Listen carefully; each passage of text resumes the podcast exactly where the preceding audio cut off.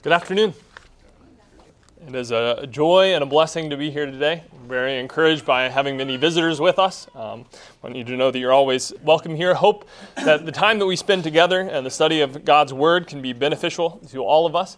Uh, and I'm confident it will be, not because of my own speaking abilities or anything of that nature, but because God's Word has the power. It has the power to nourish us and encourage us, help us be who He wants us to be. And so, as long as we keep the focus there, uh, I know that God will accomplish His purpose among us today.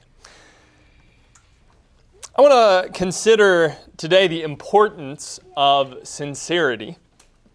I think sincerity is a virtue I, I fear often is either abused or undervalued.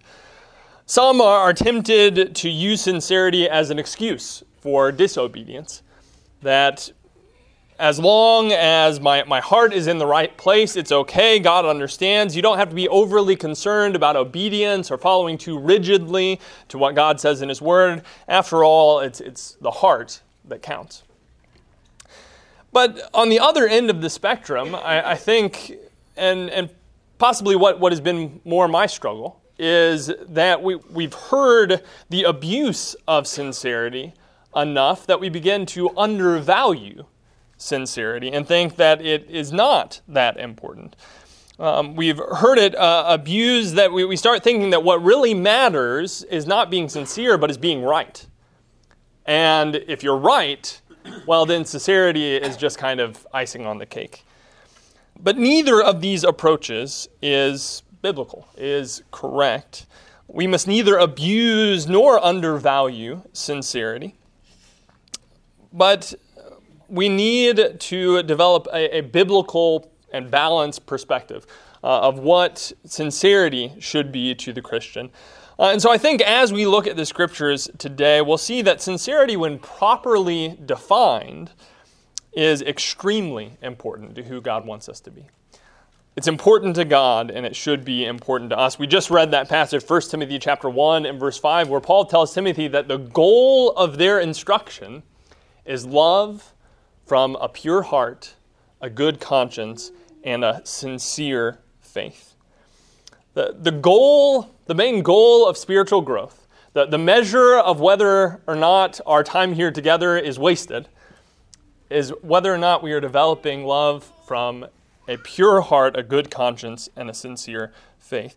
Uh, this goal is first inward, it's the heart, it's the conscience, it's the inner man, and it is sincere. Pure, good, sincere faith. And so God doesn't just want us to wear the name and go through the motions, He wants us to be the real thing. He wants our devotion to Him to be an expression of who we truly are, not just who we try to be or pretend to be on Sunday. But uh, before we get too far in emphasizing the importance of sincerity, which I, I do hope to do, let's make sure that we properly understand what we are talking about. It is indeed true that it's possible to be sincerely wrong. And we can see many examples of that throughout the scripture. Uh, Saul of Tarsus, later on, the Apostle Paul, is one example of that that we see. You remember in Acts 23, as Paul is standing trial before the Sanhedrin council, he makes the statement in Acts 23 and verse 1 Brethren, I have lived my life with a perfectly good conscience before God up to this day. Now, I don't think Paul is saying there that he never sinned, right? uh, or that he was always exactly who God wanted him to be. In fact, this is the same man that said in 1 Timothy, I am the chief of sinners, when he thought about his past. And yet, how could he say, I have lived my life with a perfectly good conscience up to this point? Well, I think Paul was one that always strived to do what he thought was right to live conscientiously before God, to live according to his convictions, and yet his convictions were not always correct, were they? And so we see Paul also saying later on before Agrippa in Acts 26 and verse 9, I thought myself that I had to do many things hostile to the name of Jesus Christ. Now, I, I, do think Paul, even at that time in his life, was striving to be sincere and conscientious and zealous in what he was doing. But being conscientious and honest didn't make Paul's persecution of Christians right, did it? It didn't lessen Paul's guilt or make his sins any less egregious. Paul's sincerity certainly led towards his conversion, but it alone could not make his actions acceptable in the eyes of God or atone for his wrongs. And we see Paul making this same type of statement about his Jewish brethren. In Romans chapter 10 and in verse 2, as Paul talks about others who were in a very similar situation to him, who were continuing to cling to the old covenant and the old law uh, and not accept the gospel of Jesus Christ. He says in Romans 2 and verse 10 For I testify about them that they have a zeal for God, but not in accordance with knowledge. Here, their zeal, their devotion to God was a good and a commendable thing, but it didn't make it okay for them to reject the gospel. And there was a deficiency in their service to God, as there had been in Paul's life himself because they didn't know God's will and God's rightness through Jesus Christ. And at the end of the day, these people were little better than the Athenians who were religiously zealous in their worship of the unknown God. And so, just because we are zealous, just because we are sincere, does not necessarily mean that we are currently doing the right thing. If you want to open your Bibles to 1 Chronicles chapter 13 with me. So in, in our Old Testaments, uh, after 1st and 2nd Samuel, 1st and 2nd Kings, we get to 1st Chronicles chapter 13. You may remember uh, the story about David as he wants to transport the Ark of the Covenant back into the, the tabernacle at this time uh, because it had not been there uh, previously. It had been stolen by the Philistines earlier in, in the time of Samuel and he wants to bring it back to where it's supposed to be. And you notice here in 1 Chronicles chapter 13, we start reading in verse 1. It says, Then David consulted with the captains of the thousands and the hundreds, even with every leader. David said to all the assembly of Israel, If it seems good to you, and if it is from the Lord our God, let us send everywhere to our kinsmen who remain in all the land of Israel, also to the priests and Levites who are with them in their cities with pasture lands, that they may meet with us. And let us bring back the ark of our God to us, for we did not seek it in the days of Saul. Then all the assembly said that they would do so, for the thing was right in the eyes of all the people. I think David's intentions here are very good. Uh, he wants to seek the Lord. He wants to seek the Lord in a way that Saul, King Saul, his predecessor, hadn't been seeking God. He wants to bring the, the ark of God, the symbolism of God's presence, back to where it belongs. And he wants to do this in such a way that is going to encourage all of the people to seek God the way that they should. However, if you know this story, if you read on in 1 Chronicles 13, the way in which David went about this eh, incurred a, a great demonstration of God's wrath.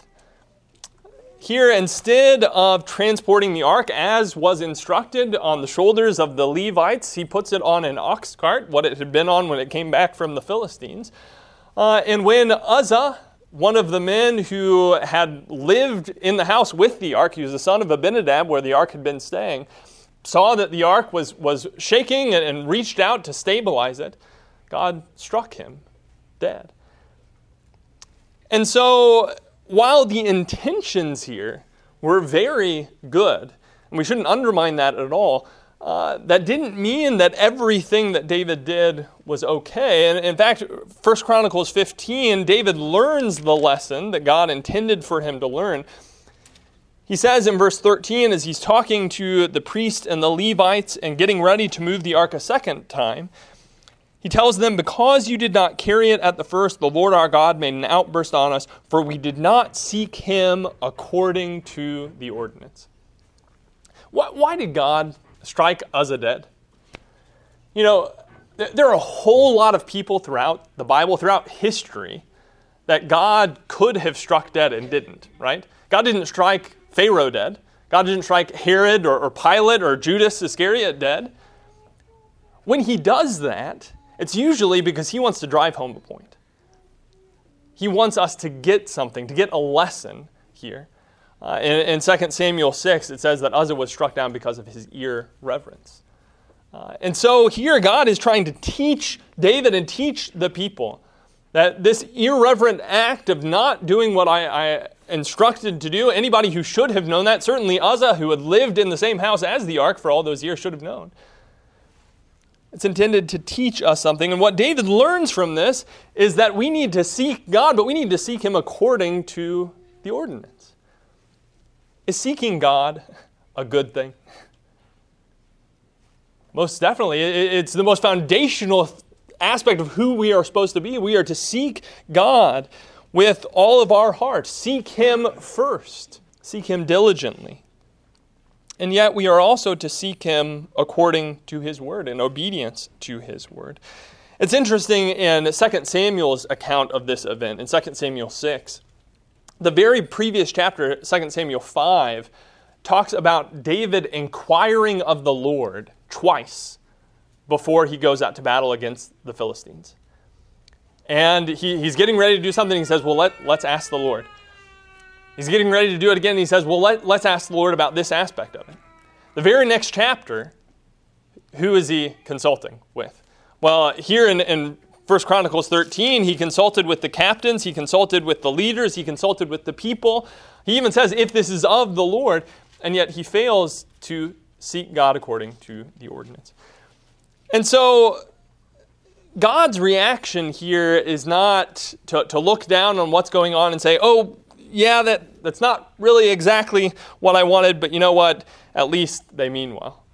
Now, God took this opportunity to teach us a lesson that we need to be very serious about doing what is right, about being obedient to what God has said. Good intentions must drive us to pay good attention to God's Word. However, having made that point, we need to say that if, if that is all that comes to our mind when we think about sincerity, and if that's all that we say about sincerity, then we have missed the bulk of what the Bible has to say about sincerity. Yes, what we just said is true. It's important. It's biblical. But let's not undermine the value of sincerity. Because God has a whole lot more to say about how important sincerity is, how that is where it has to start. Yes, it is possible to be sincerely wrong, but brethren, it is not possible to be insincerely right. Turn your Bibles to Matthew chapter 6. Matthew chapter 6, here Jesus in the Sermon on the Mount warns against our attitude, our motives, and our reason in serving Him. Here in Matthew chapter 6, starting in verse 1, he says, Beware of practicing your righteousness before men to be noticed by them. Otherwise, you have no reward with your Father who is in heaven. So when you give to the poor, do not sound a trumpet before you as the hypocrites do in the synagogues and in the streets, so that they may be honored by men. Truly I say to you, they have their reward in full. Later on in verse 5, he says, When you pray, you are not to be like the hypocrites, for they love to stand and pray in the synagogue and on the street corners, so they may be seen by men. Truly I say to you, they have their reward in full. Down in verse 16, he says, Whenever you fast, do not put on a gloomy face as the hypocrites do, for they neglect their appearance so that they will be noticed by men when they are fasting. Truly I say to you, they have their reward in full. Brethren, does God want us to be practicing righteousness?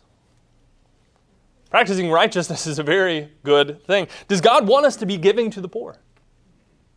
Yes, He wants us to be serving other people in need, showing the compassion of Christ. Does God want us to be praying? Most definitely.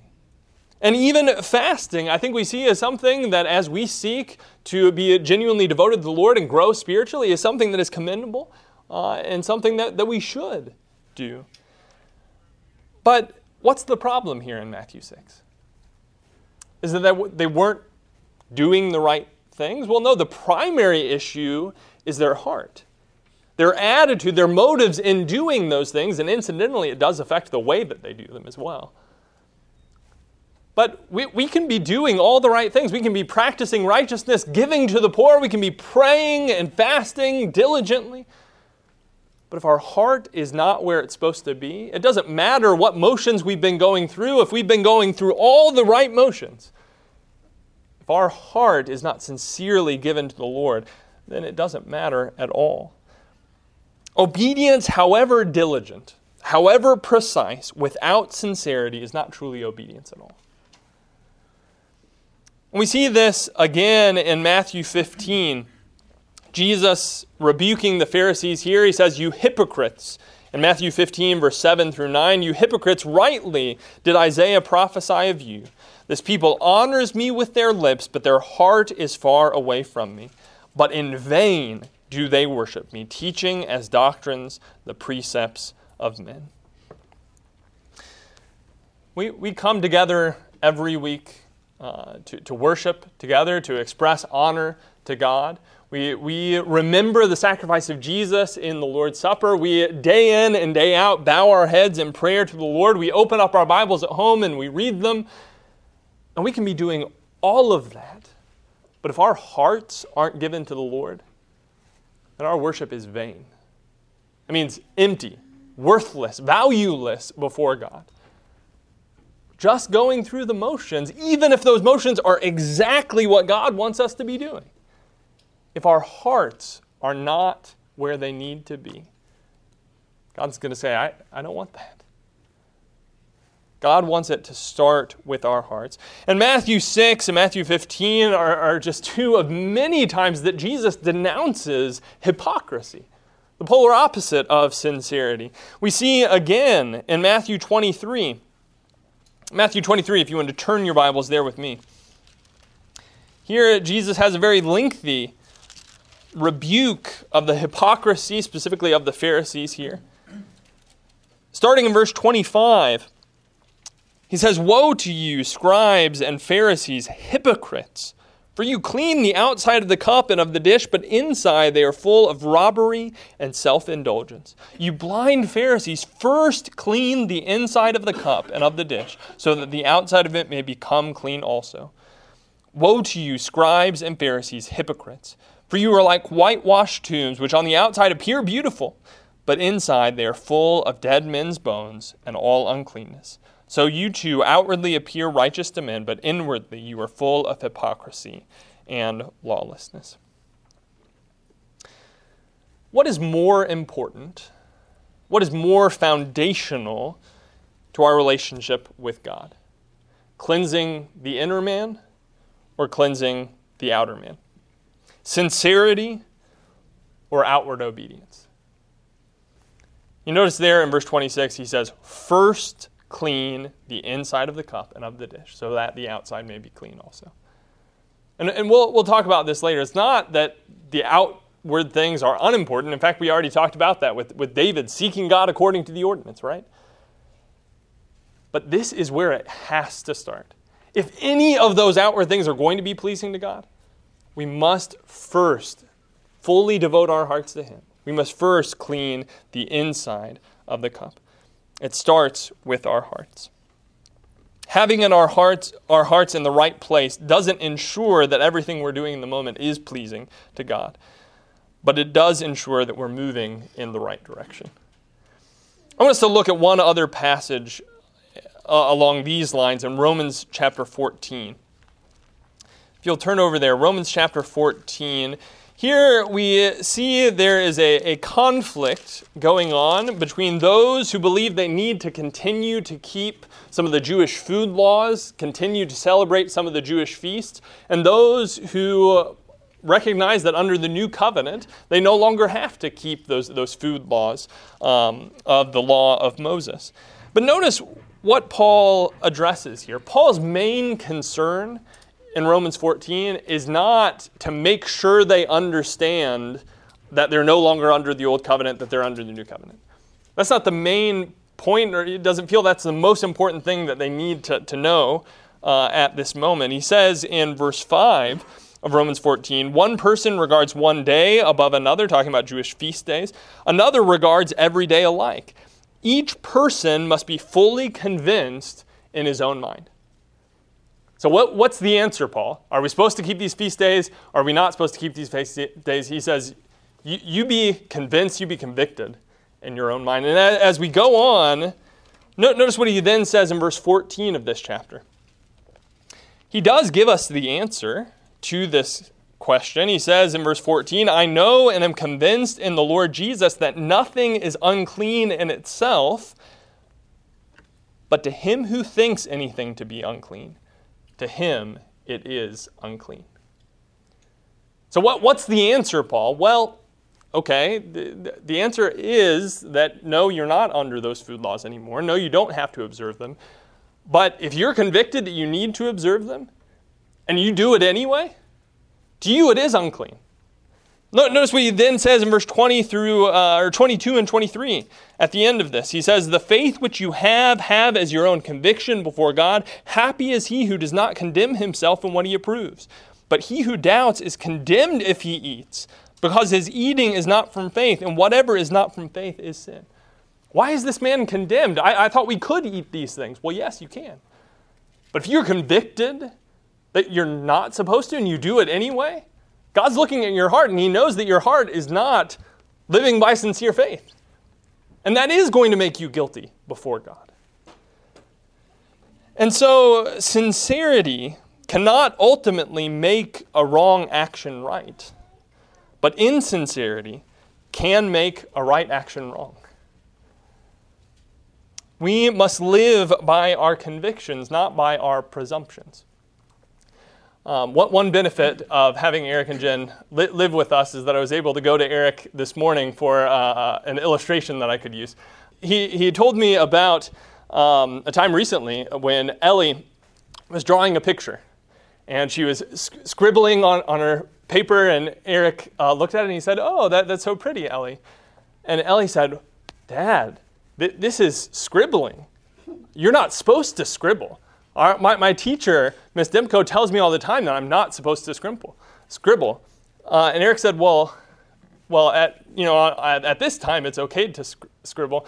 But Ellie, if you thought it was wrong, then why were you doing it? Right? Now, it, w- it wasn't wrong. But here, if she is knowingly doing something that she thinks to be wrong, well, maybe this is a teaching moment. Maybe we need to work on this, right? And so sometimes that's us right? If, if we are convicted that we shouldn't be doing this, but we think, well, you know, maybe you'd be okay, I'll do it anyway. It doesn't matter if it's wrong or right, that attitude convicts us in the eyes of God. And so we need to live by our convictions, not by our presumptions. God cares so much about sincerity in His people that we can be doing the right thing, but if we're doing it for the wrong reasons, it is sin. So, is sincerity important? It is extremely important to God. And God is merciful and patient to the sincere. Now, while God is patient and merciful towards all people, I think we see that He extends a special measure of forbearance towards those who are sincere in their pursuit of Him. We can go back to the example of the Apostle Paul, Saul of Tarsus, before he was converted. And you notice what Paul says about himself in 1 Timothy chapter 1, verse 12 and 13. He says, I thank Christ Jesus our Lord who has strengthened me because he considered me faithful, putting me into service even though I was formerly a blasphemer and persecutor and violent aggressor. Yet I was shown mercy because I acted ignorantly in unbelief. Paul says he was a blasphemer, a, a persecutor of the church, a violent aggressor. Now, what, what, was every blasphemer, every persecutor, every violent aggressor given a Damascus Road moment when Jesus appeared to them and, and called them to, to change their life and turn to him? Well, no, not everyone was. What, why was Paul given that moment? I think we see here because God knew Paul's heart. Because God considered him faithful. God knew that he was acting ignorantly in his unbelief, and that didn't excuse it. That didn't make anything that Paul had done okay. But God knew that he had the type of heart that, because of his sincerity, when approached with the truth, would make a 180 turn and fully devote himself to serving Christ. Paul's sincerity didn't make his wrong actions right. But it was the reason that God intervened in his life in such a dramatic way. It was the reason that Paul surrendered to God's call and became a passionate servant of Christ. And so while we, we can't just kind of hang our hats on sincerity and say, well, as long as I'm sincere, it's okay, sincerity, genuine sincerity, as God defines it, is going to have a profound effect in our response uh, to God and, and His mercy towards us. I think we see this as well with the example of, of King David and King Saul. If you want to turn in your Bibles to, to 1 Samuel 15, I mean to think for a moment uh, about King Saul and King David. Why, why is it that God rejected Saul as king and yet promised David to establish his throne forever? What was it because Saul sinned and David didn't? Well, no.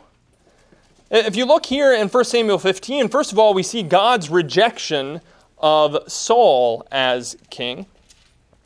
And here in chapter 15, in verse 24, Saul had been commanded to go and utterly wipe out the Amalekites. They were an immoral and a wicked people, and God was going to judge them. And so he instructed Saul to go out and not to spare anything, but to completely wipe them out. And Saul failed to do that.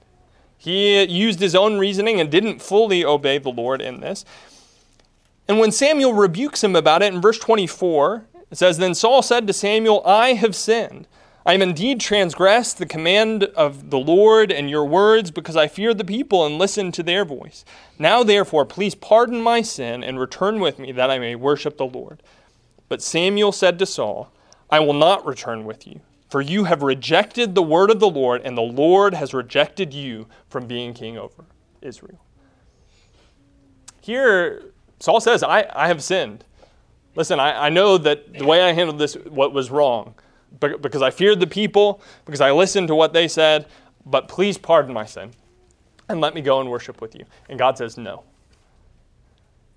God says, through Samuel, you have rejected my word, and I'm rejecting you from being king. Now compare that to 2 Samuel chapter 12 and verse 13. Remember David's sin. David here uh, lusted after Bathsheba and ended up committing adultery with her to cover up this sin. He tried to, to hide it by ultimately having Uriah, Bathsheba's husband, killed on the battlefield, arranging for this in a way that doubtlessly caused other people in that battle to be killed. Here we, we have murder and adultery and deception going on in David's life, and Nathan confronts him about it. And here in 2 Samuel 12 and verse 13, it says, Then David said to Nathan, I have sinned against the Lord. And Nathan said to David, The Lord also has taken away your sin, you shall not die. Now, there are some consequences of David's sin. The, the child died throughout the rest of his life. He had turmoil in his own family because of these actions. But why the difference? Why, why does Samuel say, No, God's rejected you from being king? And here Nathan says, God has, has put away your sin. Is it that, that Samuel was just a, a really mean guy and Nathan was a nice guy? Is that that's certainly not. Now these are messengers of the Lord. And God knew Saul's heart. And God knew David's heart. I, I think it's interesting. Uh, David just says, I have sinned, period. Saul says, I have sinned because of this and because of that, and please pardon me and let's go worship. Right? I think we maybe see some indication of what the real attitude is going on here. But God knew their hearts. And God knew that David had a broken and a contrite spirit that he writes about in Psalm 51. And one man goes down throughout history as being a man after God's own heart and one as a rejected king. Why? Because David's sins weren't as bad as Saul's sins. In fact, I, I think when we look at these two situations, we probably think David's sins are, are a lot worse, right? No, but because of the heart. Because a heart that, despite sin, genuinely wanted to turn to the Lord, genuinely wanted to be who God wanted them to be. So, is sincerity important? It's the difference between being a man after God's own heart and God taking his spirit away from us. I want to look at one other example while we're in the Old Testament here in Second Chronicles. So after First and 2nd Samuel, First and 2nd Kings. We come to First and 2nd Chronicles. And let's look in 2nd Chronicles chapter 30. I want to read a slightly larger section here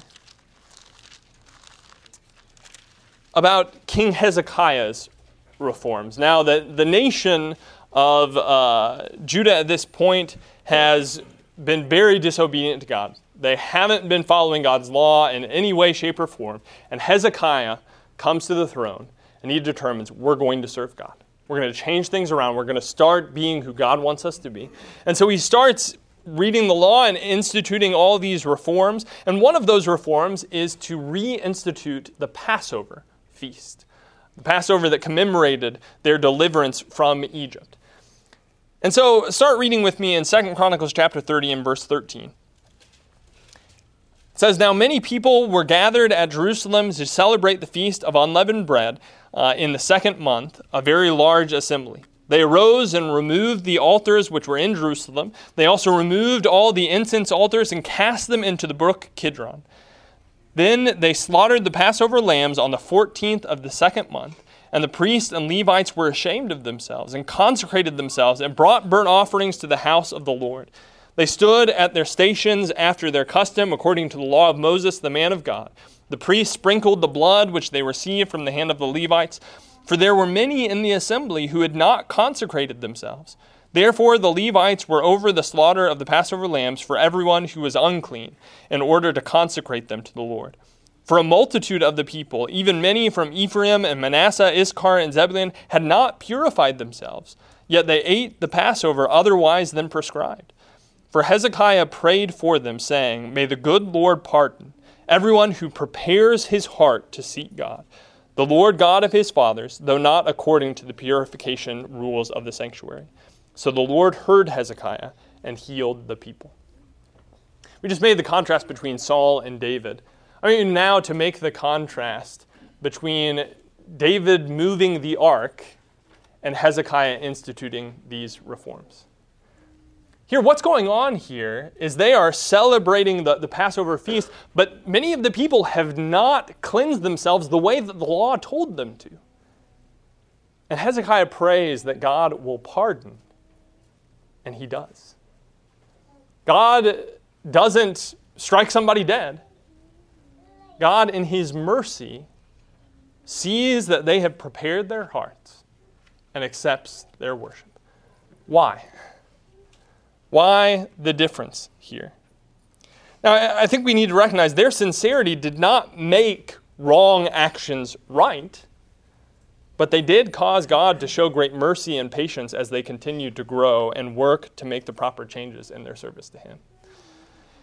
And that brings us to our, our last point Sincerity is a pathway to change, never an excuse for disobedience.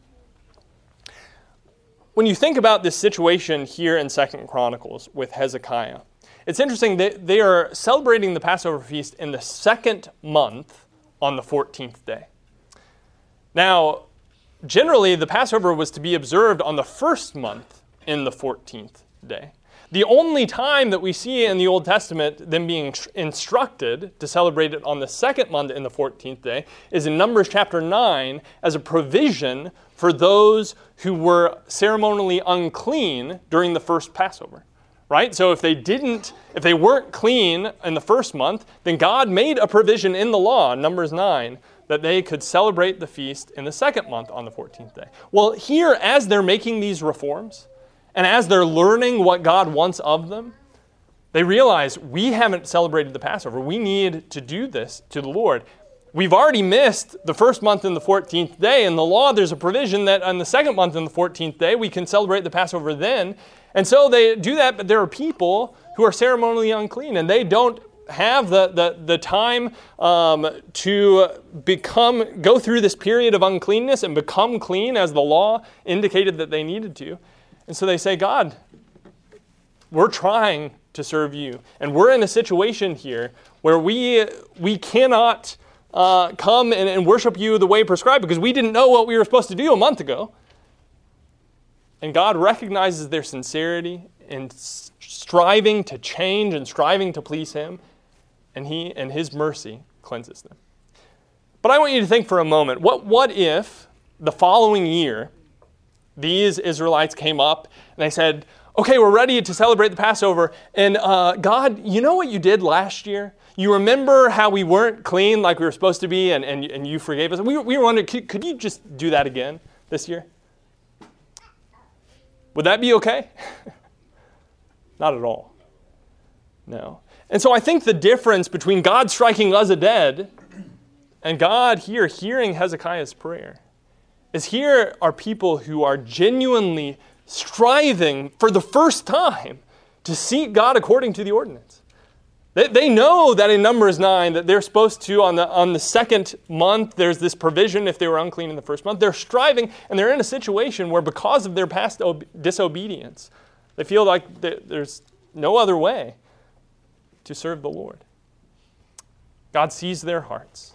He sees their sincerity. And He, in His mercy, accepts that. And so I think what we need to learn here is that sincerity is extremely important to God. But it's a pathway to change, not an excuse for disobedience. If we're using sincerity as an excuse for disobedience, brother, it's not sincerity. No, genuine sincerity is going to drive us to more diligent obedience to the Lord. And so, if we're convincing ourselves that we're sincere when we're not doing what God told us to do, then we're defining it a different way than the Bible's defining it. Now, genuine sincerity is going to make the change. And I think if we go back to Matthew 23 that we read earlier, Matthew chapter 23, remember what Jesus says here to the Pharisees. We'll start back in verse 23 of this chapter. It says, Woe to you, scribes and Pharisees, hypocrites, for you tithe mint and dill and cumin and have neglected the weightier provisions of law, justice, and mercy and faithfulness. But these are the things you should have done without neglecting the others. You blind guides who strain out a gnat and swallow a camel. Woe to you, scribes and Pharisees, hypocrites, for you clean the outside of the cup and of the dish, but inside they are full of robbery and self indulgence. You blind Pharisees, first clean the inside of the cup and of the dish, so that the outside of it may become clean also. God makes it very clear that where it starts is our hearts. Clean the inside first. That is the foundation. If you don't have that, it doesn't matter if you're doing what's right. You're not doing what's right. Your heart is not given to the Lord. But notice in the language here, they, in verse 23 and 24, had neglected the most foundational aspects of their service to God, the inner man, the character that God wanted them to have. God describes it as straining the gnat and swallowing the camel. What's the point that God's making there? Is that get the camel out, don't worry about those gnats. Well, no, he says these are the things you should have done without neglecting the others. It's not that, you know, well, a few gnats doesn't matter. Well, no, God wants us to be very diligent, to completely cleanse our hearts, that they might be what God wants them to be. The point is, you don't get that camel out, the gnats are going to continue to be swarming around him. You, it's not going to work. He goes on in verse 26 First, clean the inside of the cup of this, so that the outside may become clean also. Is it that God doesn't want the outside to be clean? Well, no. We start with the heart, we start with sincerity, that it might make a change within our lives to fully, in every aspect, be who God wants us to be.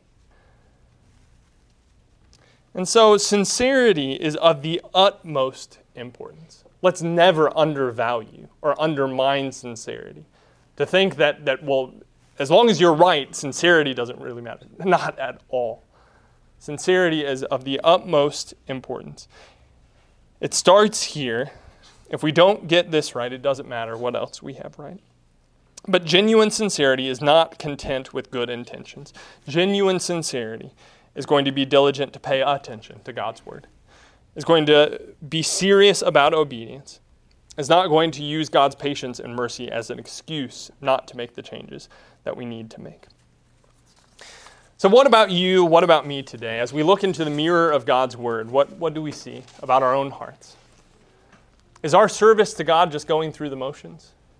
If it is, it's worthless. It doesn't matter one bit. We need to fully give our hearts to the Lord first and foremost. And then everything else in time will follow. Have you fully given your heart to the Lord? If you recognize that there is some way in, in which your heart is not right with the Lord today, don't leave here without making that right. The, the reason that we're here is to support and encourage each other in our service to the Lord. And if there's any way that we can help you in giving your life to the Lord, giving your life back to the Lord, that's what we want to do. If, if there's some sin in your life of public nature that, that you want to, to share with these brethren, that we can be praying together for you, that we can in any way support and encourage you, won't you do that now? And if you've never given your life to the Lord, if you've never buried your old man of sin in baptism, and by God's grace and the power of Jesus' resurrection been raised out of that water to a new life, you can make that commitment today. If you have any need, won't you please make it known at this time as we sing together?